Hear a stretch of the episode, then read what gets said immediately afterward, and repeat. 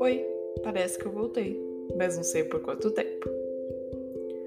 Faz um ano e algumas semanas que eu gravei o último episódio e muita coisa aconteceu. Coisas que renderiam alguns episódios. Mas para isso acontecer, eu precisaria parar, olhar para essas situações, refletir sobre como elas me afetavam positivamente, negativamente, escrever algo, gravar, editar. Mas eu estava tão cansada que se já foi difícil lidar com algumas dessas reflexões, quem dirá transformá-las em algo como o episódio aqui pro podcast.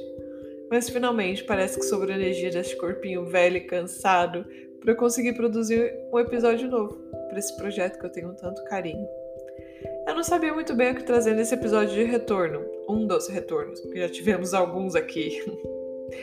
um resumo sobre o que podou toda a minha vida, uma das inúmeras reflexões desse período, mas para ser sincera, eu não cheguei a conclusão nenhuma. Uma coisa é certa, Olhando para as histórias vividas, eu vejo quanta mudança aconteceu. Eu cresci entendendo que a vida ela é feita de ciclos. E por mais que eles sejam importantes e inevitáveis, às vezes eles são difíceis. Nascer é sempre um processo de dor, mesmo que seja sobre renascer. Tentaram me dar uma dica e me falaram para ser fênix, mas não me conheciam bastante para entender que eu sou vitral. Eu iniciei minha jornada como uma janela de vidro simples e transparente. Mas a cada pedacinho quebrado, eu fui substituindo por um novo vidro colorido. Ele deixa uma marca, mas ele me completa, faz a pessoa que eu sou.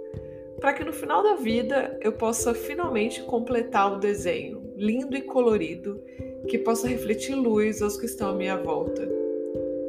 Eu não vivo na dor de cada pedacinho.